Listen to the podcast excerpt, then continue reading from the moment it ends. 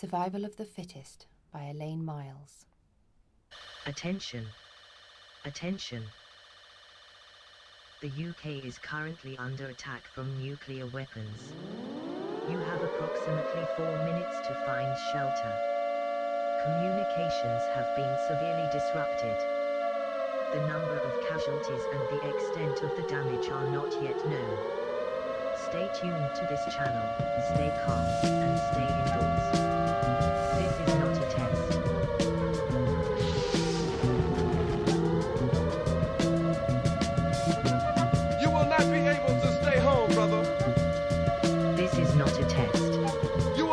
Able to plug in, turn on, and cop out. You will not be able to lose yourself on Skag and skip out for beer during commercials because the revolution will not be televised. The revolution will not be televised. The revolution will not be brought to you by Three minute warning.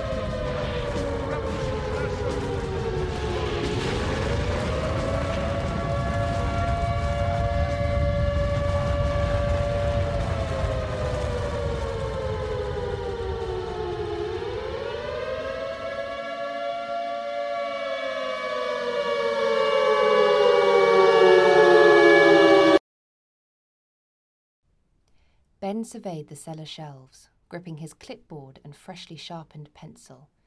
Forty cans of beans, check. Fifty packs of noodles, check. Twenty tins of powdered milk, check. Thirty bags of pasta. Alice, move out of the way, there's a good girl. You're blocking my view of the dry goods. Alice shuffled aside. She didn't see why they had to go through it all again. They'd only done a full inventory two days earlier. It was just an excuse for him to boss her around. Alice, make yourself useful, Ben instructed. You can check the medical supplies. Alice picked up her clipboard, observing as she did so that Ben was signing his own inventory. Why? Who was going to check? Can we get some long life chocolate? Alice asked. Don't be frivolous, Ben replied. When disaster strikes, chocolate will be the last thing on your mind, believe me. This had not been Alice's experience of any life crisis to date, but she didn't argue the point. She hadn't known Ben was a prepper when they'd met six months earlier. When he'd first mentioned it, she'd thought he must be some sort of homework tutor, but he'd soon put her straight. A prepper was, he explained, a person prepared for an unexpected large scale emergency that will end civilization as we know it. He was a member of the Forward Planning Organisation, FPO Special Division Team Leader and Coordinator. He had a badge. He'd asked Alice if she'd like to see his Bob, which she'd been relieved to discover was his bug out bag, an emergency survival kit containing a length of wire, a torch, a gas mask, vitamin tablets, water bags, and two MREs, meals ready to eat. Alice was discovering preppers were big on acronyms. It also contained a rather large knife. He'd been quite evasive when she'd asked him what that was for. He'd made up a bob for her, which she thought was sweet of him, although he'd been rather irritated when she'd popped in a lipstick, an eye pencil, and a can of L'Oreal Total Control hairspray, extra shine. We're all under threat, he informed her solemnly. Economic meltdowns, earthquakes, hurricanes, tsunamis. Tsunamis? Alice giggled. But we're in Trowbridge. This isn't a joke, he went on. Pandemics, terrorist attacks, chemical warfare. It's only a matter of time. The oil's going to run out eventually. When the Tesco's lorries can't get out of the depot, it's all over. There's always Lidl, she said, in a futile attempt to inject some humour. It really isn't funny, Alice. If the national grid goes down, it'll be a WROL situation without rule of law. Do you really think the government will come to the rescue? Oh no. They'll be all right. They've got their underground bunkers well stocked up. Communism, that's what we need. Did you know there are enough bunkers in Russia for the entire population? Not in class ridden Britain. We'll be left to fend for ourselves. And, as if to underline the point, he adopted a karate pose. Ben lived near open woodland in the rather dilapidated house he'd inherited from his mother, and Alice, who was a little tired of sofa surfing, had moved in just weeks after they'd met. He'd shown her the cellar first his emergency food rations, hurricane lanterns, water jerry cans, batteries. He seemed to have thought of everything. He certainly spent a lot of time down there. The cellar was very handy, he said, for avoiding unwanted visitors, though he didn't specify who they might be. Alice found the cellar a little spooky, but didn't say so, privately resolving to brighten it up with strings of fairy lights and some scented candles. She was sure he wouldn't mind. Just weeks after Alice had moved in, Ben returned from work waving a brochure. Solar panels, Alice, he said. This time next week, we'll be off grid. I thought you were maxed out, she said. New credit card, he replied. Access to credit, essential survival tactic. She thought about all the unopened mail on the table upstairs. They'll come looking for you, you know, Alice muttered. She was something of an authority on unsecured debt. They'll send people round. Do you really think when Armageddon strikes the banks will be chasing creditors? Ben snapped. Clearly, he didn't just think the world might go into meltdown. He was counting on it. After all, anyone could see he wouldn't be keeping his job for much longer. He'd been calling in sick more often than not. Judging from some of the text messages he was getting, his boss was onto him. You'll get the sack, you know, Alice told him, when he showed no sign of going into work yet again. Ben looked up from his new book, The Gift of Fear. I've got a lot on my plate, he said. There's the inventory to do, I've got the chicken run to build. But how will we pay the bills? Alice cried. She'd lost her job six months earlier. She was maxed out as well. If Ben went down, she'd be going with him. This relationship wasn't going to plan at all. And what about the puppy he'd promised her? Honestly, Alice, Ben sighed when she brought it up again. We'd have enough to think about in a global catastrophe without a dog to consider. What about a baby then? We could get a couple of rabbits, I suppose, he conceded. And to her delight, he came home the very next day with two adorable white rabbits. They're gorgeous, Alice cried. I shall call them Millie and Tilly.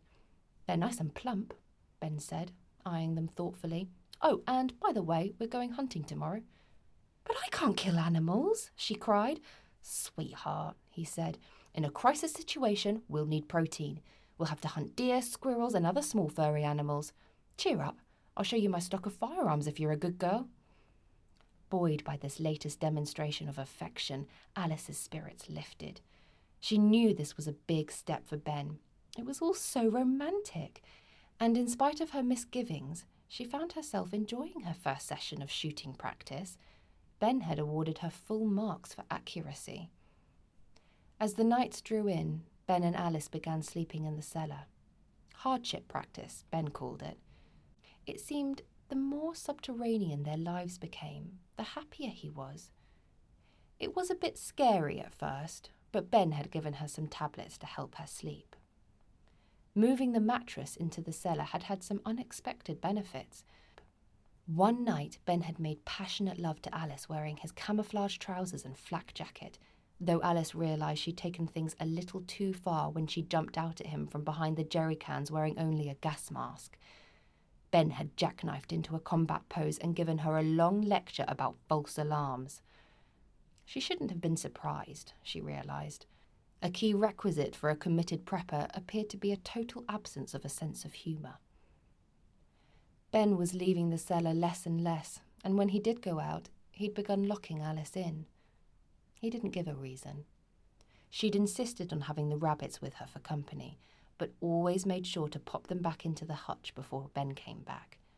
He had flown into a jealous rage one afternoon when he'd found the three of them cuddled up together, fast asleep. She wasn't going to risk that again. You're not going to work? she said one morning as he sat polishing his rifle. I've resigned, he replied. What? Alice cried. What are we going to live on? Our wits, he said. We are preppers, you and me. You've been fired, haven't you? No, silly girl. All this worrying, it's not good for you. Take a tablet and rest. I've got an FPO simulation event today. When I get back, I'll cook you a nice meal and we'll watch a disaster movie together. That'll cheer you up. He handed her a pill and a glass of water. You have a nap. I'll be back later. Obediently, Alice swallowed the tablet, curled up on the mattress, and sank into a deep sleep.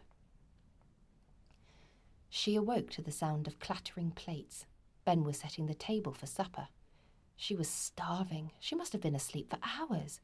Wake up, sleepyhead, Ben said cheerfully. Supper's ready. He placed a bowl of piping hot stew on the table. How sweet of him to cook for her. This is delicious, Alice said, tucking in enthusiastically. The meat's so tender. What is it? Ben lowered his fork, not meeting her eye. Ben? Alice whispered, realization dawning. Oh, Ben, how could you? Who are we? I mean, which? Tilly, he said, with evident pleasure. At least, I think it was Tilly. It might have been Milly. Believe you. Stop blubbering, you stupid girl, he shouted. There's no room for sentiment in survival. I hate you, Alice shouted back. You're mad! You've gone stark raving mad! This prepping, it's taken over our lives. You're obsessed, Ben. Obsessed, he said. The apocalypse is coming, Alice. Then what? Can you imagine what it'll be like 70 million people on the same small island, all competing for the same resources? He pushed her up against the wall, jabbing his finger into her face. I told you, didn't I? Didn't I? It's happening. The end of life as we know it. It's happening. Life? What life? she complained. We don't have a life. You've got no job, we've got no money, we live underground like rats, we never go out, we've got no friends, and you killed our rabbit. What kind of life is that exactly? She leapt up and started shoving her belongings into her rucksack. I'm going, she said. I can't stand it any more. Living underground. It's not normal, Ben. Ben stepped towards her. I could stop you, he said. Who's to say you wouldn't tell everyone about my supplies? About my secret location? That would put me in a CPD situation, clear and present danger. He reached for his rifle. I thought you loved me, she said, not daring to move. I do, he said, but it's up to you. You can choose to stay. Or. You're right. Of course, she said. Yes, I see it now. We are both under threat, and you're just trying to protect us. That's it. Ben said, placing the rifle on the table. Dear Alice, I knew you'd see sense in the end. Now then, I've got patrol duty. Shan't be too long.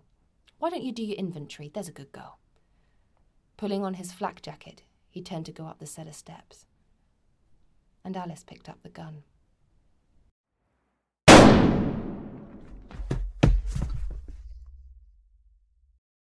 A single shot to the head and he lay slumped at the foot of the cellar steps.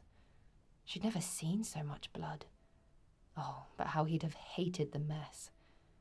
She scooped up Milly, or possibly Tilly, tucking the rabbit under her coat, then picked up her rucksack and stepped over Ben's lifeless body. Up the cellar steps and into the daylight. He should never have taken her hunting, of course, much less taught her how to use a rifle but he'd been determined to teach her how to survive. And all in all, he seemed to have done a pretty good job of it.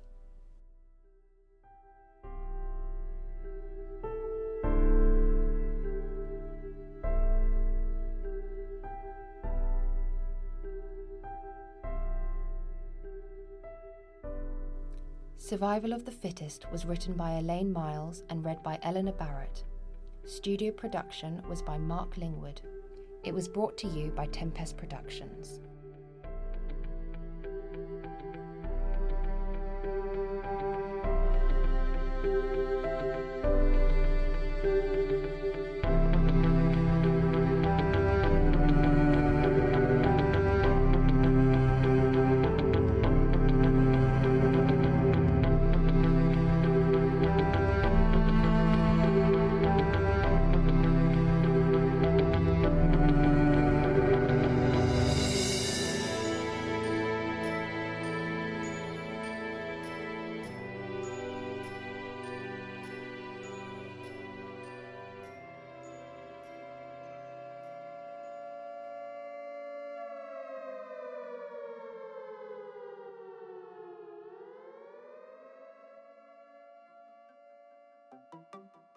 And now, a word from our sponsor, which is us, Tempest Productions.